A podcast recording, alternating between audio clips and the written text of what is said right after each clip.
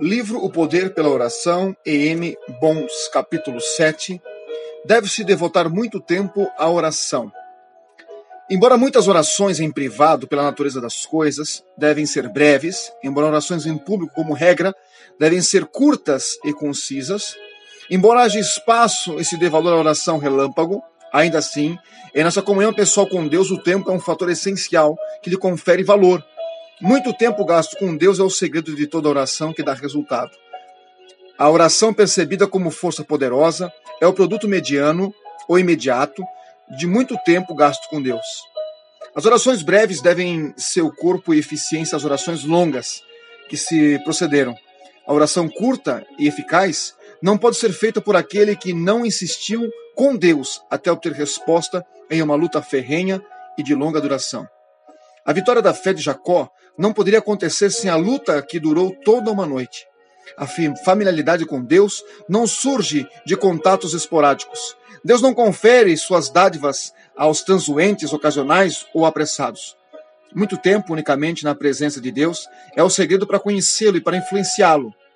Ele se inclina à persistência de uma fé que o conhece. Confere as suas dádivas mais ricas àqueles que manifestam desejar essas dádivas, que apreciam pela constância e pela avidez com que se importam e importunam a Deus. Cristo, que nesta e outras coisas é nosso exemplo, passou muitas noites em oração. Seu hábito era orar bastante.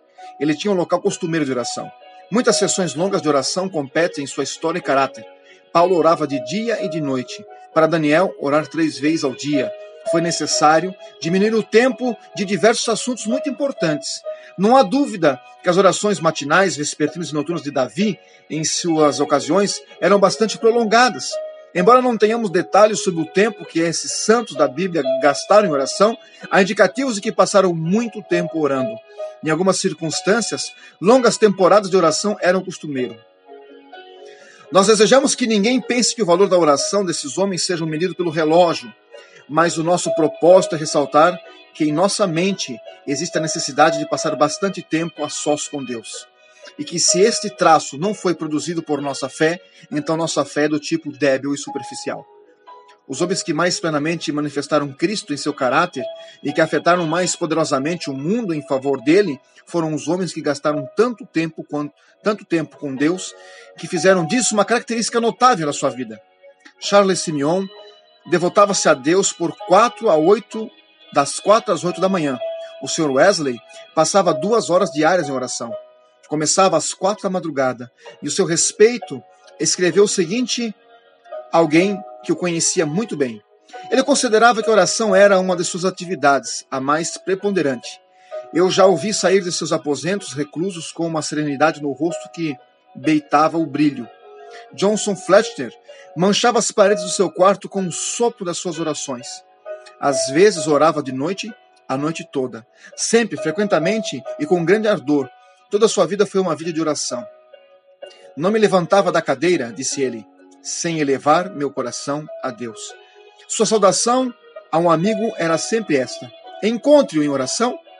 Lutero afirmou: Se não gastar duas horas de oração todas as manhãs, o diabo obtém, obtém a vitória naquele dia. Tenho tantos afazeres que não consigo prosseguir sem parar três vezes em oração todos os dias. Ele tinha um lema: aquele que orou bem também estudou bem. O arcebispo Lainton passava tanto tempo a sós com Deus que parecia estar perpetuamente em meditação. A oração e o louvor eram seus prazeres e seus afazeres, disse seu biógrafo. O bispo Ken passava tanto tempo com Deus que se dizia ter a alma cativada de encantos por Deus. Ele estava na presença de Deus antes de o relógio bater três da madrugada. O bispo Asbel disse: Proponho-me a levantar às quatro da madrugada sempre que puder e passar duas horas orando e meditando. Samuel Rutherford, cuja piedade exalta uma das mais intensas fragrâncias, levantava às três da manhã para se encontrar com Deus em oração. Joseph Alain levantava às quatro da madrugada e orava até às oito da manhã. Se ele ouvisse outros comerciantes ocupando-se de suas atividades antes de levantar-se, ele exclamava: Ah, como isso me envergonha! Meu mestre não merece mais do que o mestre deles? Aquele que aprendeu bem seu ofício, fez retirados à vontade, à vista e com aprovação do infalível banco do céu. Diz um dos seus santos entre os mais dotados dos pregadores escoceses: Devo passar as melhores horas em comunhão com Deus. É minha ocupação mais nobre e frutífera, e não deve ser posta de lado. As horas da manhã, das seis às oito, são as horas que menos interrupções se devem ter e devem ser empregadas dessa maneira. A minha melhor hora é depois do chá, e essa deve ser solenemente dedicada a Deus. Não devo abrir mão do velho e do mau hábito de orar antes de dormir, mas devo manter guarda alta contra o sono. Quando acordo de noite, devo levantar-me e orar. Um pouco de tempo depois do café da manhã deve se dedicar à intercessão.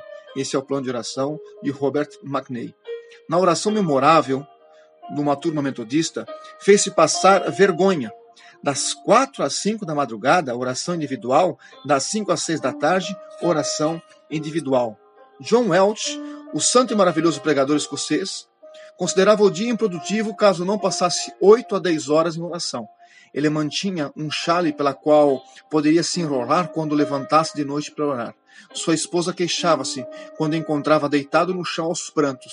Ele dizia: Ah, mulher, tem de dar satisfação de três mil almas e não sei como andam as coisas para nenhuma delas.